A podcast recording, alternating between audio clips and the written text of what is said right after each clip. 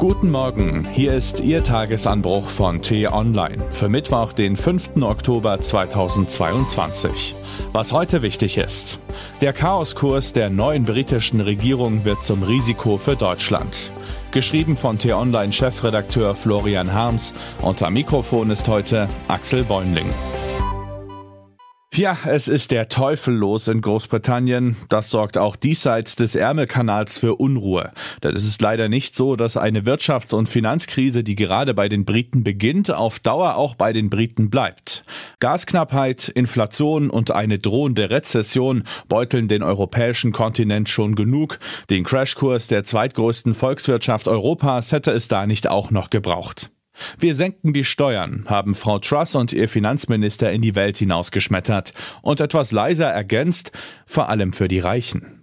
Das mag zwar skandalös ungerecht sein, hätte für den Krisenmodus jedoch trotzdem nicht gereicht. Aber wenn man nicht sagt, woher das Geld für die Steuergeschenke eigentlich kommen soll, dann reicht es schon.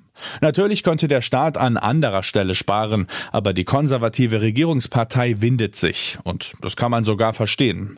Denn Sparen ist erstens unbeliebt bei den Wählern, die zweitens wegen der explodierenden Preise dringend auf Hilfe angewiesen sind, während drittens das Gesundheitswesen, soziale Dienste und dergleichen kaputt gespart auf Investitionen warten. Obendrein fordern viertens die vernachlässigten Regionen abseits des glitzernden London die versprochene Aufwertung. Ein Projekt, mit dem die regierenden Konservativen in der Provinz entscheidende Stimmen geholt haben. Die Regierung ihrer Majestät hat das lästige Problem, wie der Staatshaushalt eigentlich finanziert werden soll, einfach lässig auf später verschoben und dabei signalisiert, dass sie bereit ist, so viele Schulden zu machen, als gäbe es kein Morgen. Moment mal, werden Sie jetzt vielleicht denken, macht die Bundesregierung nicht genau dasselbe? Von der Zeitenwende bis zum Doppelwumms. Kanzler, Wirtschafts- und Finanzminister jonglieren mit gewaltigen Beträgen. Dass Schuldenbremsen-Verteidigungsminister Christian Lindner in dieser Lage mit seinen Sparwünschen noch eine Chance hat, glaubt, vielleicht außer ihm selbst, keiner mehr. Dennoch reagiert die Finanzwelt gelassen.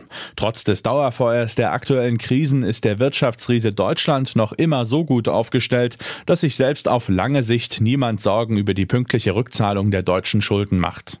Das sieht bei den Briten, die sich mit dem Brexit von der EU als wichtigsten Handelspartner isoliert und einen riesigen Klotz ans Bein gebunden haben, leider anders aus. Unter diesen schwierigen Bedingungen wünscht man sich ein Regierungsteam, das sich vor allem durch eines auszeichnet. Umsicht und Kompetenz. Die Premierministerin hingegen glaubt, man müsse endlich mal etwas radikal Neues ausprobieren. Runter mit den Steuern, aus dem Weg mit dem Staat, koste es, was es wolle. Dann werde die Wirtschaftsmaschine schon anspringen und mit hohem Wachstum schließlich auch das riesige Loch in der Staatskasse füllen. Das Prinzip Hoffnung als fiskalische Leitlinie hat Menschen mit mehr Sachverstand, ob in Betrieben oder in Banken, Schauer über den Rücken gejagt, nicht aus Ehrfurcht, sondern vor Entsetzen. In dieser Klientel hat Liz Truss die Vertrauensfrage bereits verloren. Und Land auf, Land ab sind ihre Zustimmungswerte im Keller. Nach nur einem Monat im Amt ist sie bereits schwer angeschlagen. Heute hält sie erstmals als Vorsitzende eine Rede auf dem Parteitag der Konservativen. Man sollte sich das ansehen. Vielleicht gibt es das nämlich nie wieder. Der Putsch gegen die Premierministerin wird schon geplant. Was heute wichtig ist. Stundenlang haben der Kanzler und die Ministerpräsidenten gestern Abend um die Frage gerungen, wer all die Versprechungen der Ampelkoalition bezahlen soll. Allzu viel ist dabei nicht herausgekommen.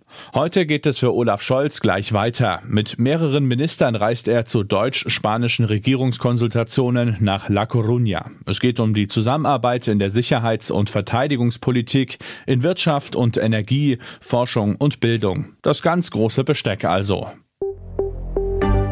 In München tagt der Untersuchungsausschuss des Bayerischen Landtags zum Maskenskandal. Als Zeugen sind Ex-Bundesverkehrsminister Andreas Scheuer von der CSU und Karin Baumüller-Söder, die Ehefrau des Ministerpräsidenten, geladen.